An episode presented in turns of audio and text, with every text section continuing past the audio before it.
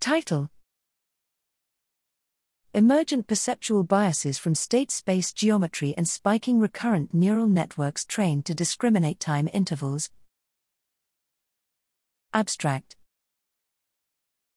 The contraction bias has been extensively studied in psychophysics, but only recently has its origin begun to be investigated with neural activity recordings. Leveraging the fact that it is currently possible to train recurrent networks of spiking neurons to perform cognitive tasks, we investigated the causes of the contraction bias and how behavior relates to population firing activity and networks trained to discriminate temporal intervals. A novel normative model containing potential sources of the bias guided us in investigating how it emerged in the networks.